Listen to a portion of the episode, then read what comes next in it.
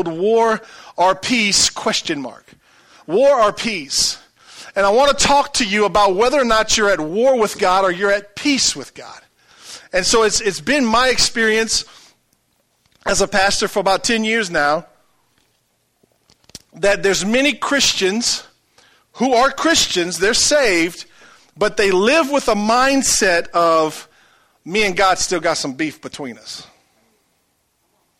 It's just true. I've seen it too many times. I've actually been that, that, in that place myself, but God's delivered me. Here's our key verse for this series Romans chapter 5, starting in verse 10 and 11 from the Good News Translation. I know you all brought your Good News Translation Bible today, but in case you didn't, it's on the screen. Watch what it says. We were God's enemies. I don't know if you realize that or not, but before you gave your life to Jesus, you were God's enemy. Now, that doesn't sound real fun and real pleasant, but you were God's enemies. But He has made us His friends through the death of His Son.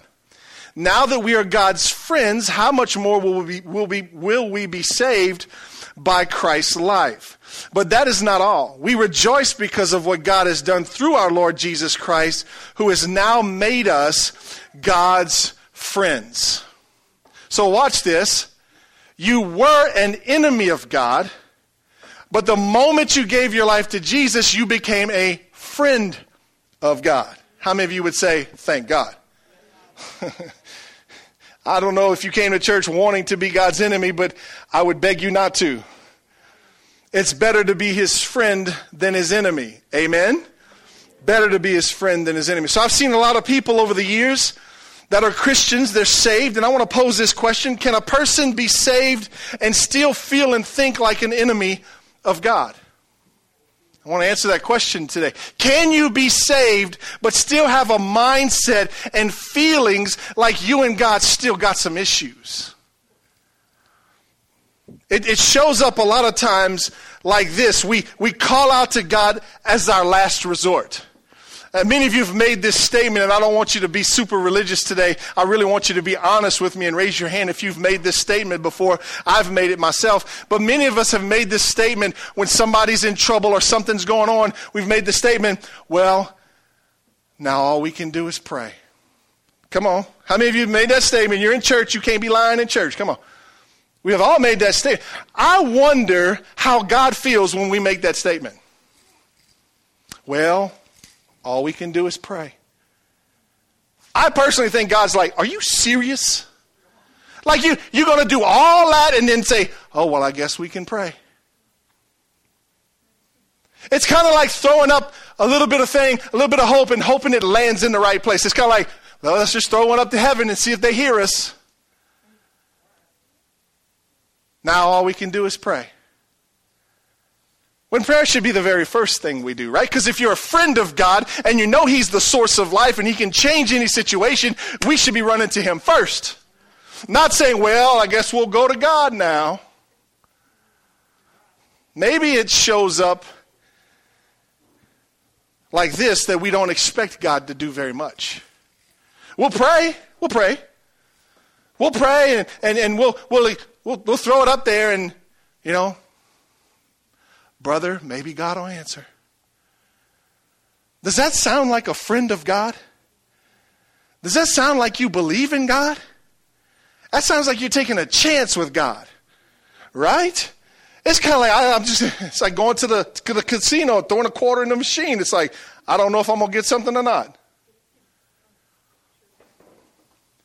Maybe it shows up when we find ourselves getting jealous of other people who have been in God's good graces. You ever get around some folks? They're not like Linus from, from uh, Charlie Brown, who has the cloud and the dust following him. They're, they're like God's favorite. They got the sunshine and the birds are following them. It's a cool breeze. And you look at them and you go, that's fake. You ever find yourself getting jealous of some folks that seem to be real tight with God? I have. Maybe it shows up that way. Maybe it shows up in, in other ways, like, like maybe it shows up when, when something bad happens in your life and you start thinking that God is punishing you. Maybe when the tire goes flat, you go, I knew I shouldn't have done that last week. God's punishing me. you would be surprised by the things I've heard people say and the ways I've seen people act. We tend to view God like our natural fathers. Most of us have had some pretty jacked up parents. You don't have to raise your hand, they may be here. And some of you had a good dad. Some of you could sit here and honestly say, you know what? My dad was a good guy. And I would applaud you for that, but let me remind you that your dad was good, but he wasn't God. And he still shaped your view of God. Amen? But sometimes we see God like we see our daddy, and that causes a problem. Because maybe your daddy mishandled you and you expect God to mishandle you now. Right? Anytime there's problems and trials that come our way, we tend to think that God's not paying very close attention to us. We kind of feel abandoned and left alone. You ever felt that way? It just may be that that comes from a mindset that me and God still got some beef between us. That He doesn't love me the way He says He loves me. Amen? It's vital for every one of us to come to a clear understanding of who God is and how God sees us. We need to have a clear understanding of who God is and how He sees us. Are you with me this morning? It needs to be clear. It doesn't need to be foggy. It doesn't need to be questionable. You need to understand who God is. And I want to tell you this morning, it is your responsibility to have a healthy view of God. I know you didn't come to church for me to give you some responsibility this morning, but you walked in at the wrong time.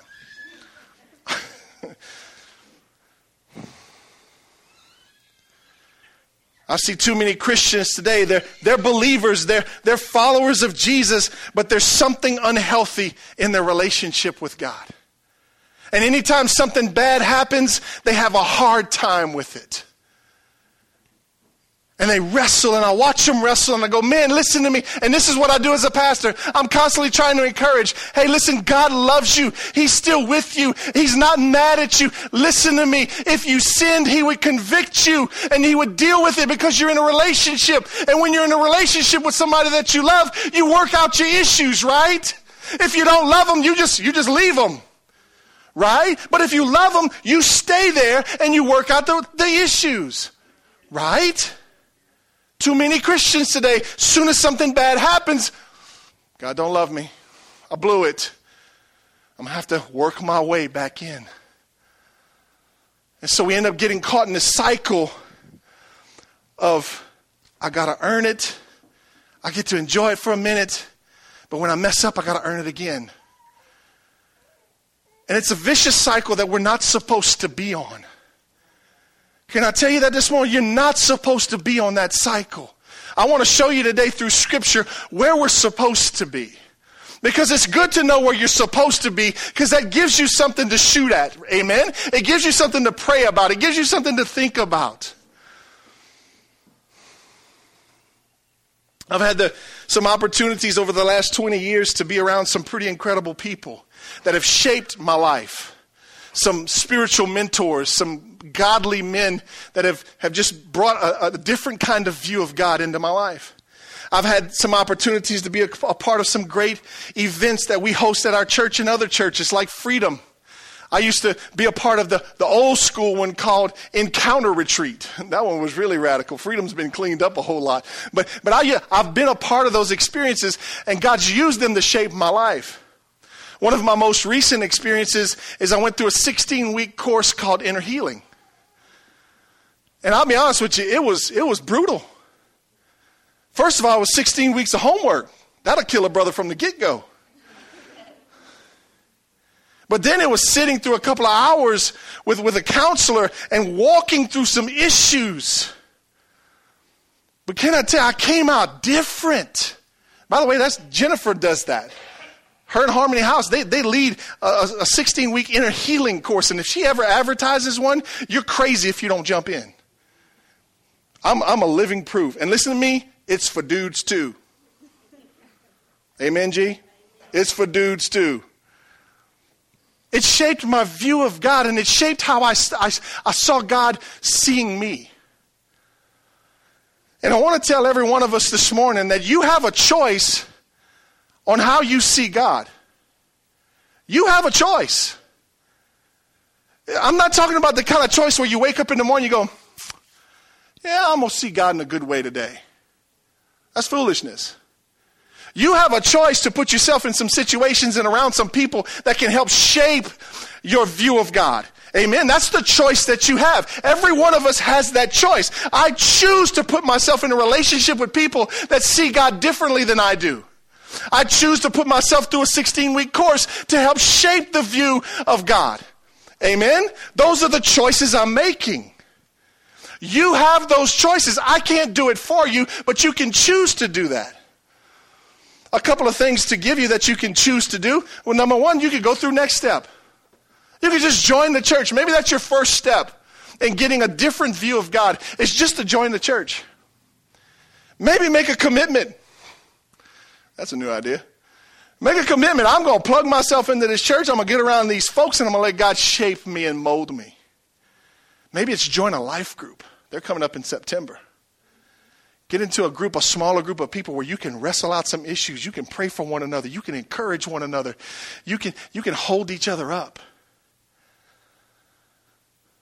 Here's a new one for you. Maybe you start studying your Bible. Instead of just reading a verse a day to keep the devil away and checking off your box, what if you actually came home in the afternoon? You know, God shows up in the afternoons too. And instead of watching that show, what if you turned the TV off, opened up your Bible, got you a notebook? They still make them. Notebooks. And you start to dig into some scripture. Watch this. And grow yourself.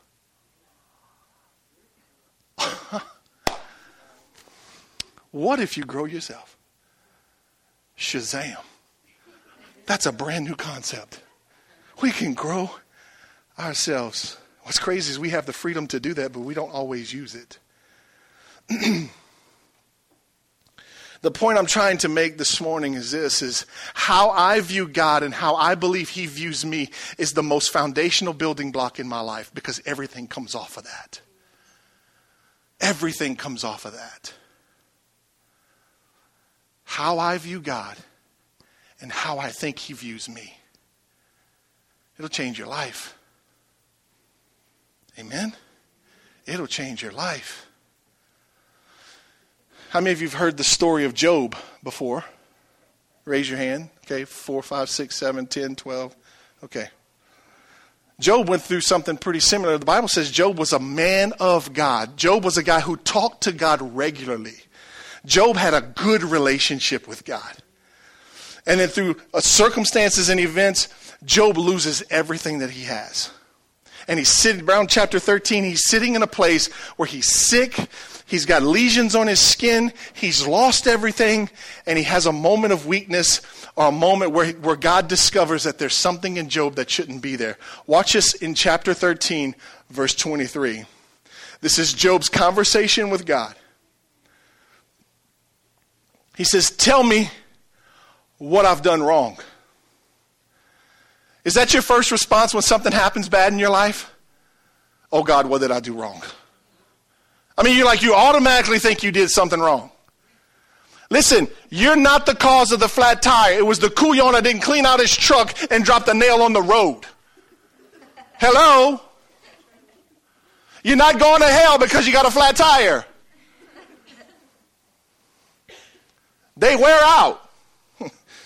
Right? Tell me what I've done wrong. Show me my rebellion and my sin. Why do you turn away from me? Why do you treat me as your enemy? Wow. This is Job, y'all. And he's in a crisis. But even in that moment, there was a little bit of enemy thinking in Job's mind. Why are you treating me like your enemy? Wow. Go with me to Romans chapter 5. I'm going to be in two verses today. Romans chapter 5, verse 1. This is a verse that, that if you're not careful, you just read over this verse when you're reading your Bible and you don't really pay too much attention to it. But I just want to tell you, this thing's locked and loaded with some good stuff. Just in verse 1. So watch this Romans 5 1. It says this, therefore, since we have been made right in God's sight by faith, we have peace with God because of what Jesus Christ our Lord has done for us. I'll read it again. Therefore, since we have been made right in God's sight by faith, we have peace with God because of what Jesus Christ our Lord has done for us. Now, watch this. If Jesus had to make peace for us, then there must mean there was once hostility. Right? If you don't have hostility, you don't need peace. If you're not at war, there's no need for peace. Right? Now, the peace, the word the, the, Bible's using right here, or the word peace that Paul's using, is not a peaceful, easy feeling. It's like, oh, I feel peace. No, it talks about how I have peace instead of war. You getting this? So, watch this. Jesus did for us what no one else could do. Jesus brought us into right standing with God when he died on the cross, rose from the grave, and is sitting at the right hand of the Father. He made a way for us to have peace with God. He made a way for the war to end. But the problem is, is that we'll give our lives to Jesus. We believe He died on the cross. We believe He rose from the grave. But if we're not careful, we'll still live with an enemy mindset. Because listen to me, when Jesus died on the cross, He paid the penalty for everything. Everything. Everything. Not 99%. Everything.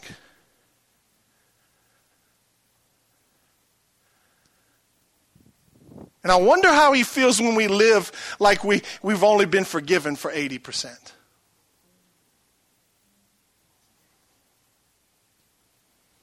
I wonder how his heart starts to beat when we act like we've only been forgiven for this much, when he paid the price for everything. Amen?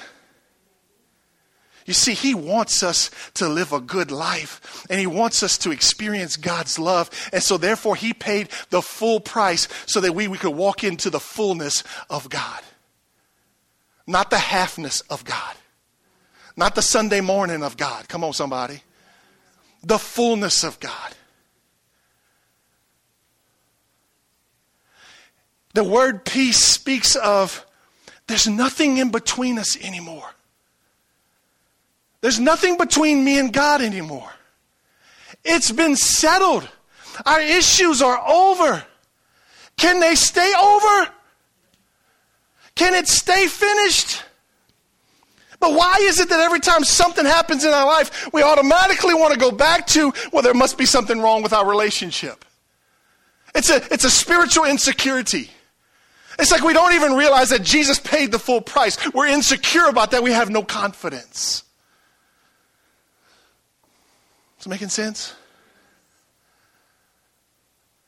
Jesus did for us what we couldn't do for ourselves. There's no more hostility between us and God. The believer's been reconciled back to God. You know, when you was a couillon before you met Jesus, all God wanted to do was bring you back to himself. That's why he kicked down the walls and climbed the mountains to go get you. Because he loves you, because he wanted to be with you again. Has anybody ever loved you that much?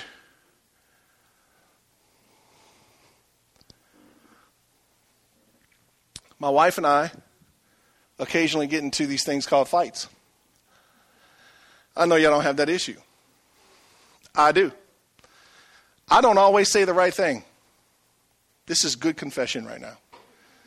I'm telling you, I'm, I don't know how y'all are doing. I'm doing well right now because I'm, I'm getting some junk off my shoulders. My wife and I fight. And when we fight, we don't want to walk through the garden holding hands, kissing on each other. Right? I mean, when you're fighting with somebody, you don't want to be with them. You put some space and some distance. Unless you're one of these people that like the dog fight, and you're like, you, you chase them out the house and down the street fighting. I, I quit that a while back, but We'll get in these fights, and, and let me tell you something, there's no peace in my house when we fighting. And the kids may never hear us fight, but they can tell there's no peace. You know why? Because we walk different. We shut the cabinets different. Boom, boom. Slam the dishes in the, in the, in the sink different, right? We breathe different. Come on, ladies, you'll walk around the house. and the kids are like, Mom got asthma or something? I mean, like, what's up? I mean, see, you can feel the cold shoulder, right? It's just like the, the standoff at the OK Corral, baby. It's just it's like, it's like if you say one more stupid thing, it's on. There's no peace, right? Until what? This is my case. Until I go to God, say, Lord, fix that woman. He says, No, I'm going to work on you. I say, Dang it, again? He says, Yes, again. And then I repent and I go to my wife and I say, Baby, I've been a knucklehead. Please forgive me. I'm sorry. I know it hurts you. I'm so sorry. Please. Right? And then we take care of that stuff between us. Right? Then what? Here comes peace. Come on. Then what else comes? Makeup.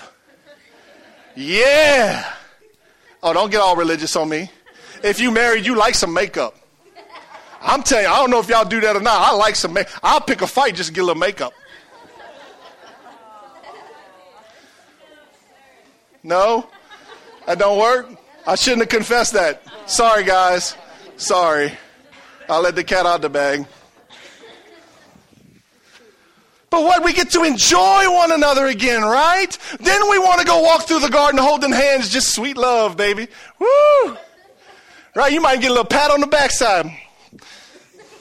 I, I like, no, anyway, shh, shut up. I'm Got to control myself a little bit. Second service. But I like peace. Don't you? I like peace with God. So, how were we made right with God? How'd that happen? I want to explain it to you this morning I know I've explained it before, but I want to explain it again. Jesus died on a cross for our sins. His blood was shed to wash away all. Say all. all. Say with a little more conviction. All. all of our sin. He dies on a cross for my sin. Then the Bible says God raises him from the grave to give me new life. Wow! I should be the happiest person on the planet because Jesus paid for my sin and then he gave me new life. Right? Isn't that exciting? You don't look excited. Why not? Your sins have been paid for and you've been given new life. Right? It's better than that. Jesus ascended into heaven. He's sitting at the right hand of the Father. You know what he's doing? He's advocating for you. All right, Pastor, what that means? That means he's pleading your case when you mess up again. Oh, he died for your sins. He rose to give you new life. He's sitting at the right hand of the Father, pleading your case. Watch what it says in 1 John. You're going to love this verse. 1 John chapter 2 verse 1 and 2 it says this, "My dear children, I am writing this to you so that you will not sin. But if anyone does sin, we have an advocate who pleads our case before the Father. He is Jesus Christ, the one who is truly righteous." He himself is the sacrifice that atones for our sin. So watch this. When you put your faith in Jesus and what he did on the cross, the war was over. When you mess up again, Jesus is pleading your case. How can you be an enemy of God anymore? You can't be an enemy of God anymore. You can believe you are, but in reality, you're not.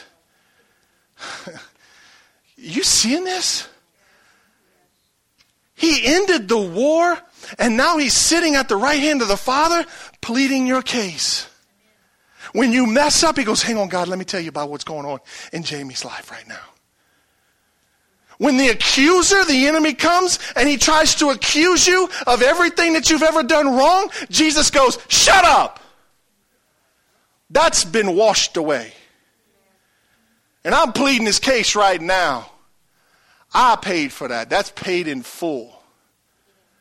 Now go find you something new. Right?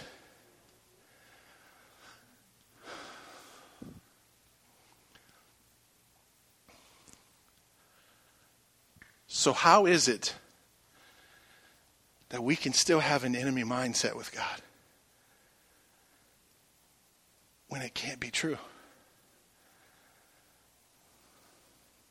Jesus paid the price for your sin.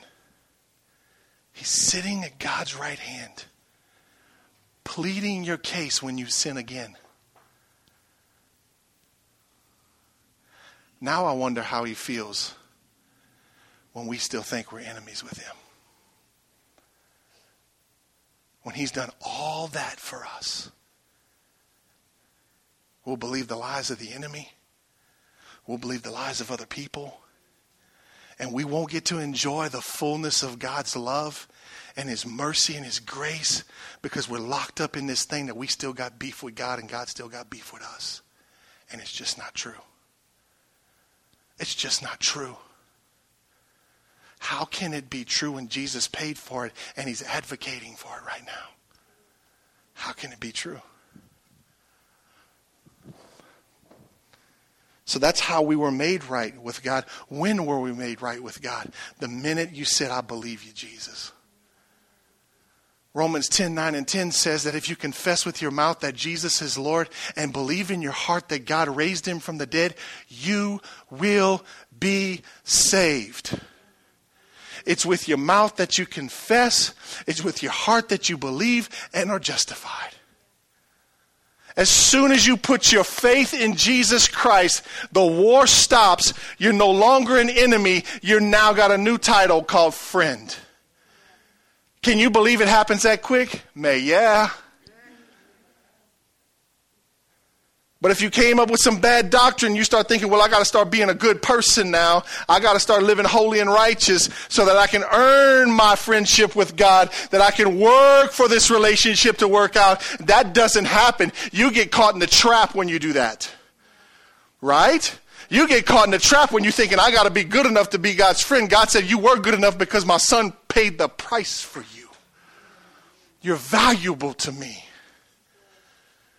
Yeah, I know they called you trash. I know they said things about you, but that's not what I said about you. Won't you just listen to what I say about you? Right? I told you there was some stuff in verse 1.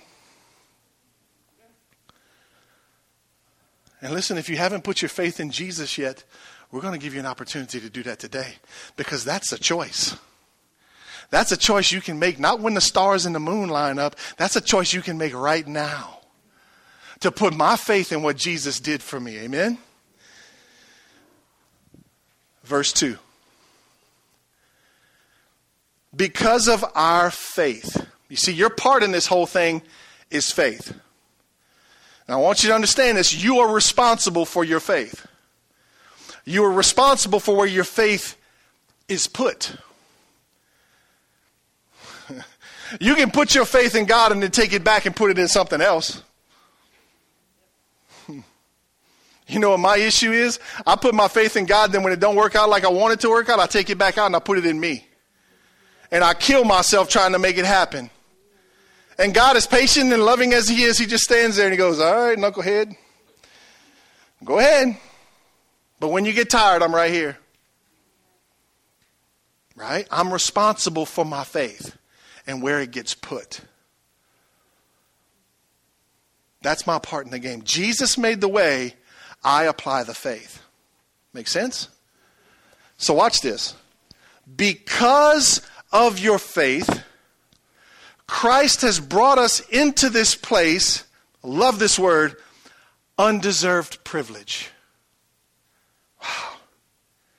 Where we now stand and we confidently and joyfully look forward to sharing in God's glory. Now, the result of putting my faith in what Jesus did is I now get to experience undeserved privilege.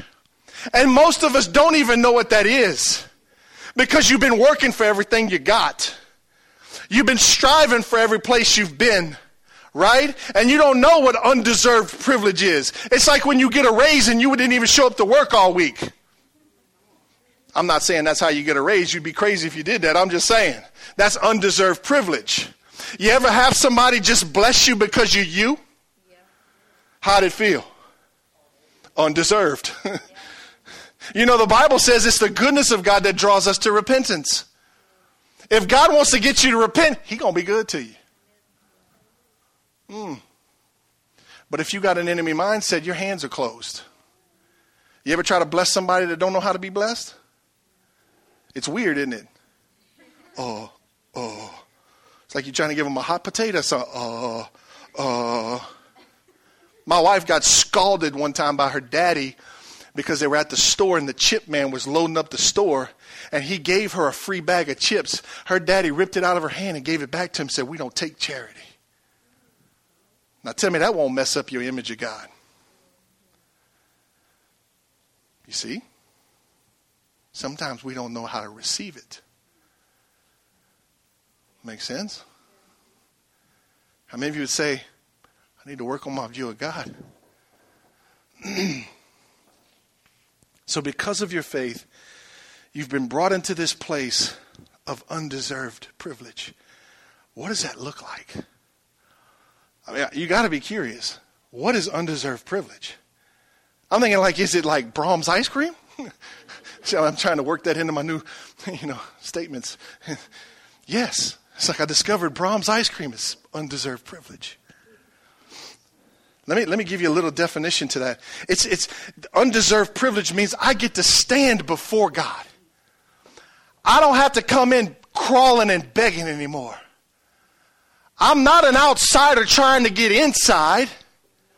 I'm not a refugee trying to get, get connected into this place. I'm not, I'm not a slave trying to be a free man. I've been given this undeserved privilege. I am God's son. And I can walk in the door and show up and say, what's up, God? What's up? How you doing? Your kids should have undeserved privilege. The only time my kids knock is when they come into our bedroom. That's just because sometimes they don't need to see some stuff. Other than that, if I'm in my office, hey, dad, they don't knock. Why? Because they got privilege. He's my daddy, he loves me. We get to stand before God and not kneel and beg him for mercy. You see the position? A slave begs, a son stands. Not in pride, but he stands in ownership. I've been given this by Jesus. I can stand before God. That's one way we experience undeserved privilege. The next way is to have access to God. You know what that means? That means that when I pray, I expect Him to hear me. I'm not lofting one up into the heavens and hoping it lands in the right place. I'm speaking knowing that He's hearing. Amen? My son and I were cutting grass Friday. I'm walking around with a weed eater. I get a text message from Chris. Chris says, Hey, Pastor, you need to pray for Miss Mary. She's in the emergency room. She passed out, fell on the floor. They found her. They brought her to the emergency room. I said, Thanks for letting me know. Let me, you know, keep me updated. Okay. So I'm cutting grass. Got the weed eater in my hand, sweating my tail off. I didn't need to go into the Holy of Holies to pray for Miss Mary. Why? Because I got access. I'm weed eating. Lord, Mary needs you. I just declare that she's healed. And I felt the Holy Spirit say, Don't you worry about Mary, I got her. That was up in somebody's yard. I didn't even know who they was. You see it? I have access. I'm connected. I have connectivity. I'm not like AT&T and I have good spots and bad spots, right? I'm, I'm connected, y'all. I got, I, when I pray, I think God's going to hear me. Because I got access. So when I pray, I pray with a little more confidence that He's going to hear me and then that He's going to do something about it. I'm not lofting one up. I'm speaking with some confidence. Lord, Mary needs you. I got her. Thanks for asking. You see it? That's undeserved privilege. You can't have that if you still think you and God got some beef. Then I get to experience His favor. That's just when life just isn't fair in a good way. People look at you and they go, that's just not fair. I mean, why, why all these good things happen to them? That's not fair. That's favor. Favor's not fair.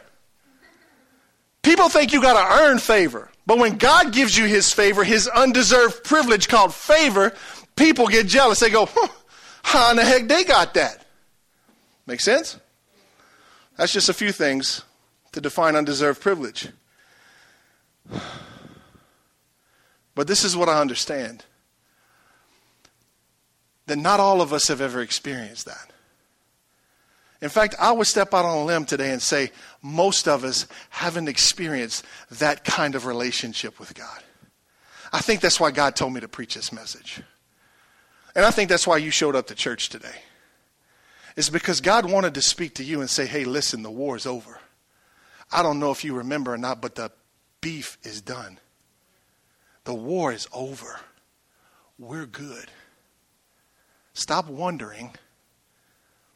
Stop being insecure. Have confidence and joy that we all good. Can you receive that today? That we're just all right. We're good. There's no beef between me and God. Let me read that verse, those two verses to you from the message translation. I love the way it says it, and I thought it's worth reading.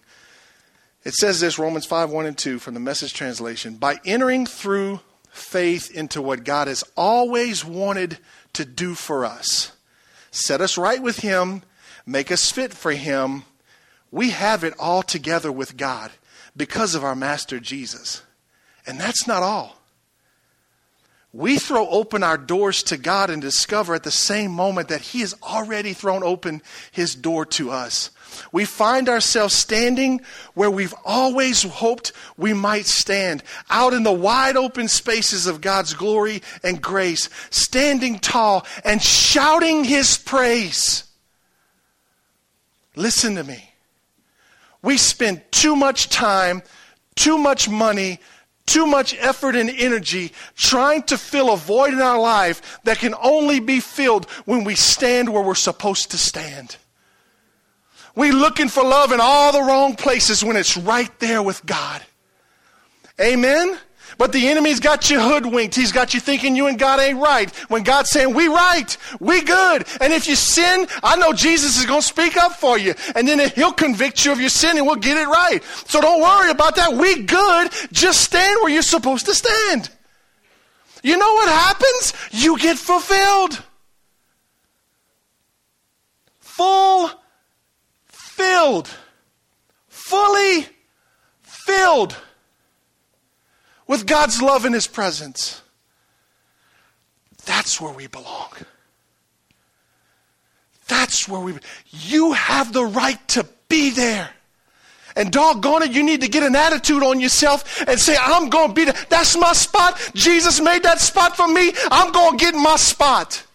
If God put a chair at the table for me with my name on it, I'm going to sit at that table. I'm going to eat that steak. I'm going to eat that Braum's ice cream. Come on, somebody. And I'm going to eat all of it because there ain't no calories in heaven. Right? Come on. This is where we belong. Why, how long are we going to let the devil convince us that we don't belong here? If you mess up, Jesus is going to make it up. You don't have to leave. God's not kicking you out. Oh, you might have been kicked out before, but God's not going to kick you out. You see, he loves you and he committed to this relationship with you. He don't give up easy. He's willing to sit down and work it out. That's what we do in marriage, right? Made a commitment. the good, the bad, and the ugly. right? I'm not divorcing my wife, and I sure don't want to divorce God. I want to stay right here in this sweet spot with Him where I can live in such a way that there's nothing wrong with me and God. My tires can go flat and my battery can die, but I'm going to keep on being in the sweet spot. Amen? God's not punishing me. I don't have the gris on me. Right? Jesus took all the gris off of you. There's no more. You in the spot. Can you just be there? Can we just be there? Can, let me ask you something. Can you let that settle in your heart this morning? Not only can you receive it and believe it, but can you let it settle in your heart? Can you let the war die down? Can you let the peace with God come? Do you want that? You got to want that. Because this is how he finishes up verse 2.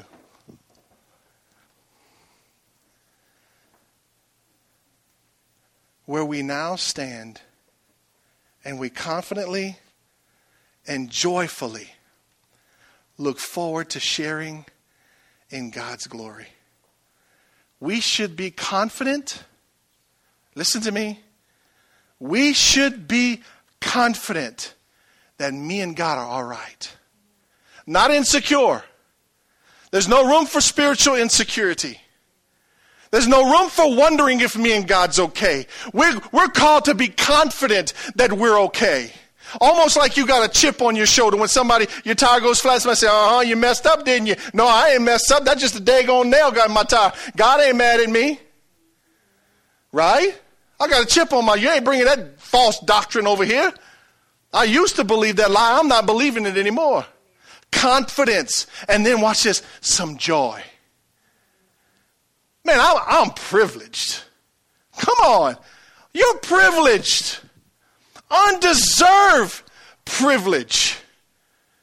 You didn't earn this good spot with God. Jesus gave it to you. And you ought to have some joy in your heart because you ain't got to work for it. You ain't got to earn it. All you got to do is receive it. Amen? And you just stand back and you go, hey, hey, hey, Jesus made the way. Right? Jesus made the way that I could never make.